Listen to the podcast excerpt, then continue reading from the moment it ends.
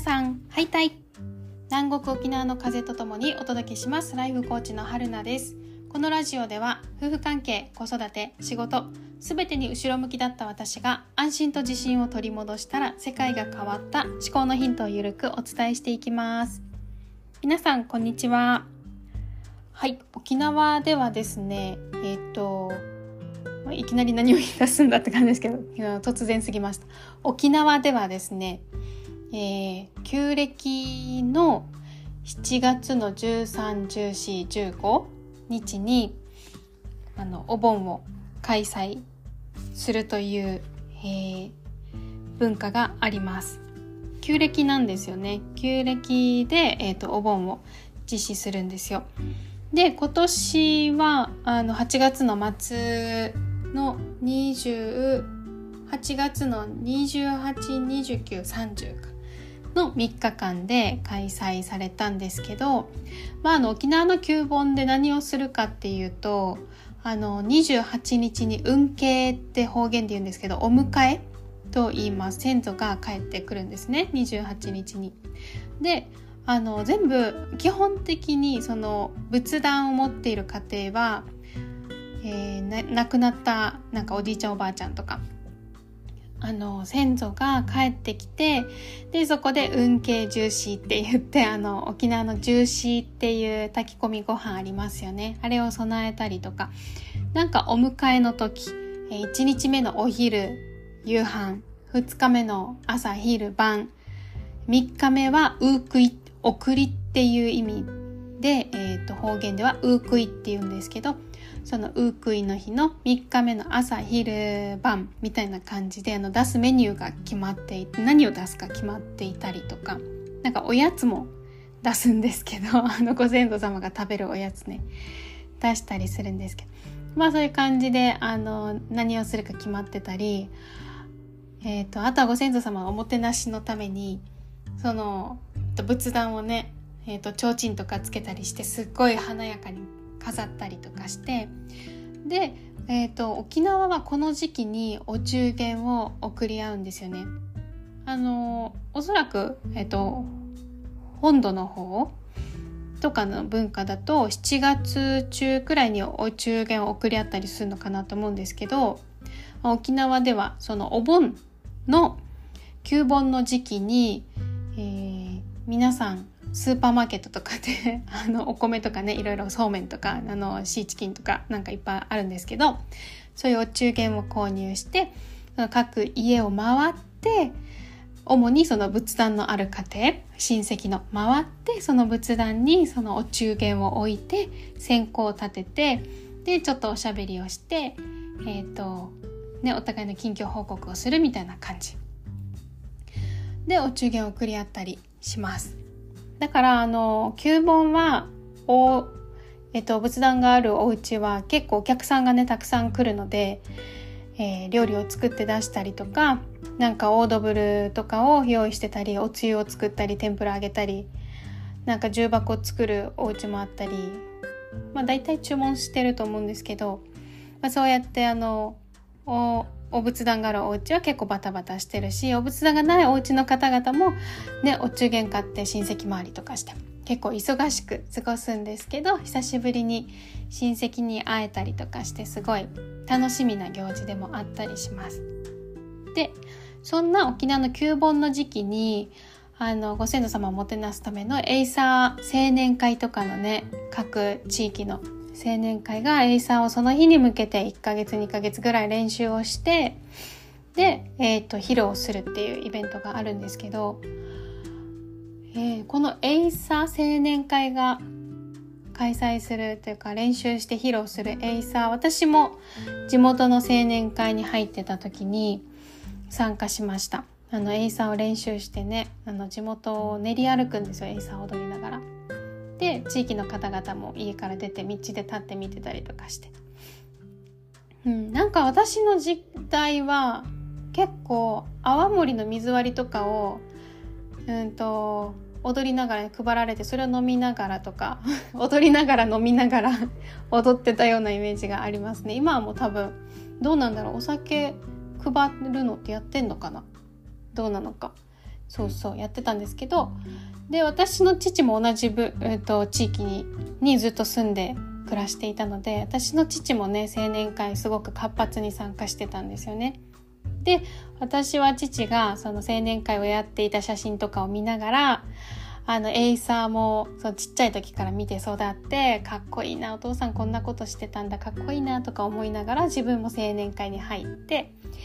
で青年会終わってもう20年ぐらい経つかな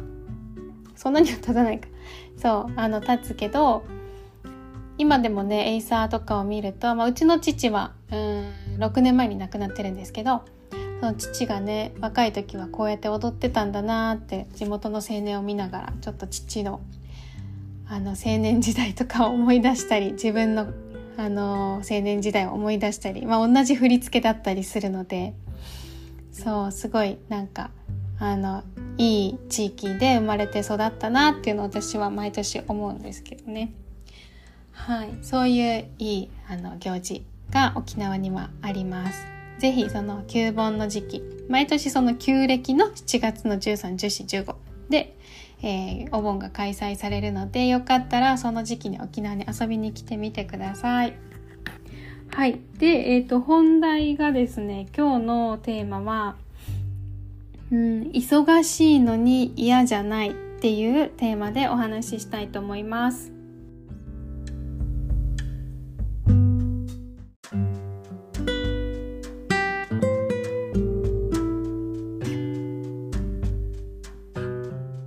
はい、今日のテーマは忙しいのに嫌じゃないっていうテーマでお話ししますあのー、そう沖縄の行事私好きでまた話すかって感じなんですけど すいません。そう沖縄の行事が大好き。沖縄が大好き。お盆が大好き。なので、えっ、ー、と時間がすごいなまあね6分とかあの喋ってしまいました。すいませんっていうのをちょっと先に謝りたかったです。はい。ということで本題忙しいのに嫌じゃない。あの、結構私もそうだったんですけど仕事会社員の時ね仕事、えー、家事育児。こんなのあの一人で回せるわけないじゃんみたいな、回せるわけないじゃんというかみんなやってるのは知ってんだけどそれをねうまく回してなんか時短家事家電使ったりなんかズボラ家事ズボラ育児えーと、適当母ちゃんなんだろうね。なんかそういうのをしてうまくやりくりしながらやってるってのは知ってんだけどあの知っててもうんまあできる自分頑張ればそうやってこなせるかもしれないんだけどそれでこなしてるのが嫌だったりなんでこの時短とか時短家電とか使いながらまで仕事しないといけないのとか思ってたり なんかもっと本当はゆっくり料理作りたいのに時短時短時間ない中でできる料理みたいな焦らされて作って子供食べないみたいな。でも本当はもっと時間とってゆっくり料理したできれば楽しいのになとかなんかそんな思いもありつつ諦めてね。あのこうしなきゃみたいな。みんなそうしてるしみたいな。で誰に相談してもその時の周りの誰に相談しても育児ってそんなもんとか今の時期はねとかって言われたりとかしてそうなのかでも思いつつ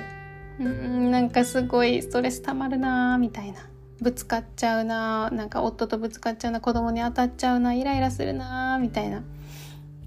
のとか結構あったんですよ。そういう時に仕事と家事と育児の両立すごい難しくって頑張ってるんだけどなんかイライラしちゃってイライラする自分も嫌でとか。うんうん。もっと時間が欲しい。うん。もっとうんなんだろうな。家族と過ごす時間を長くしたい子供と公園でゆっくり遊んでも夕飯が作れるような余裕が欲しいとかうん、なんかそうやってもっと家族と過ごせる時間をっていう風にあの考えてたりしたんですよ。でねあのそうなんですよだから私会社員の時の辞める直前の一番の辞める理由はうんと家族と過ごすため。専業主婦になるため。本当夢が専業主婦だったんですよその時。あの家のことなんかゆっくりやりたいとか。うん家事をもっと丁寧にしたい。掃除もっと毎日きちんとやりたいとかね。料理なんか子供の栄養考えて料理作りたいとか。って考えてたんですよね。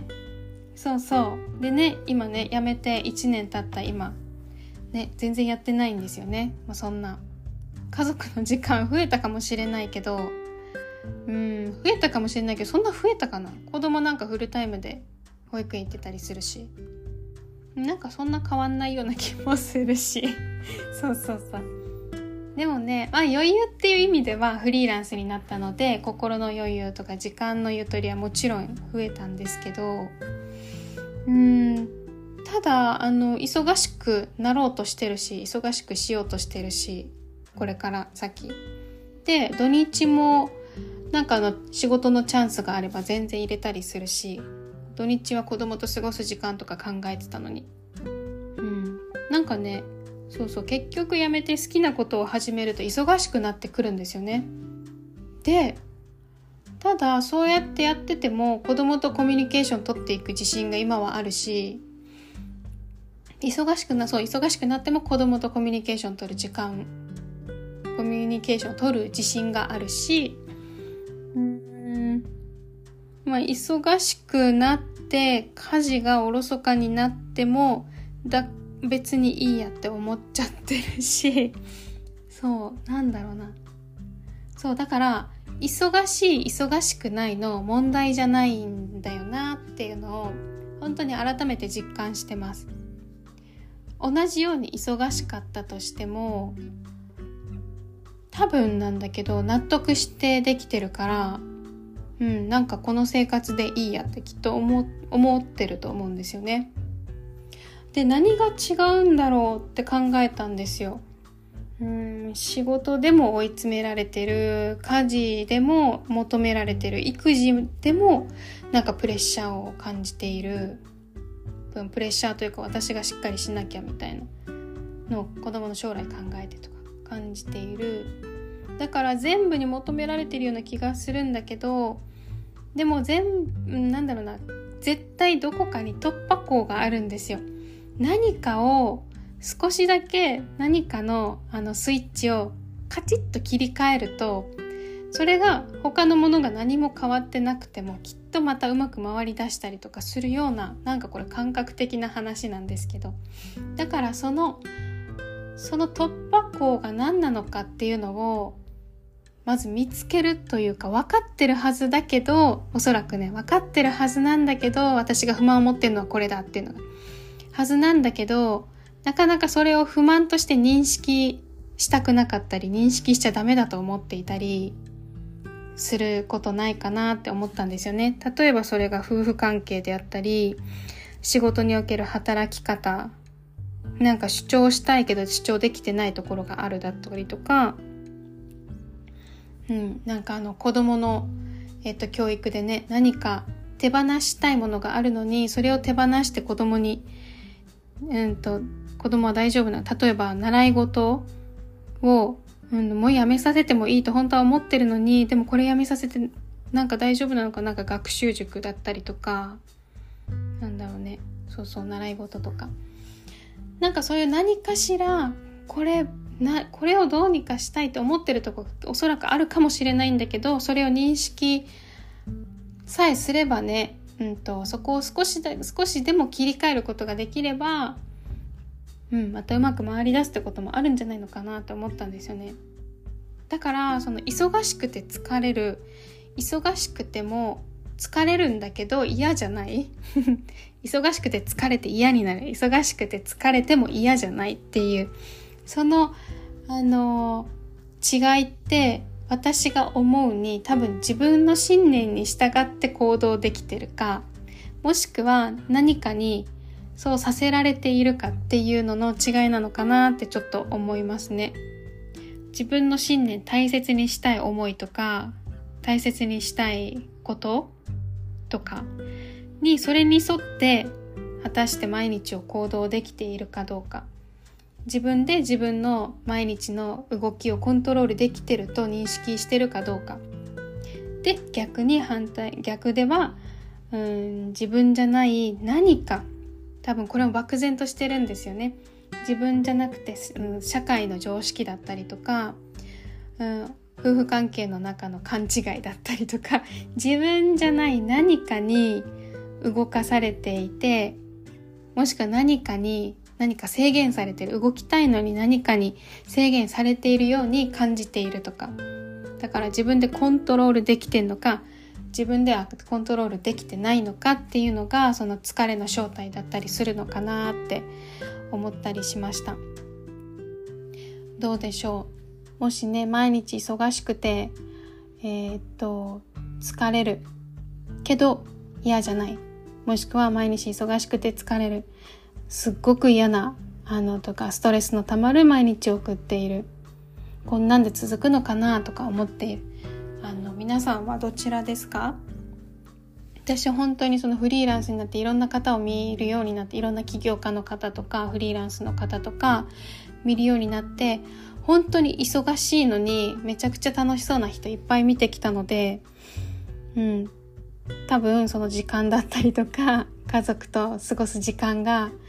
増えたところで解決しないこともいっぱいあると思うんですよね。だから時間の問題じゃなかったりとかね。うん。何が問題なのか。何に、何を変えればまた回り出すのか。それを逃げずに、あの、見つけてね、うまく勇気を出してそれを解消するために何か行動を変えてみるっていうのもいいのかもしれないと思いました。はい、ということで、えー、今日はこの辺で終わります。またよければ次回も聞いてください。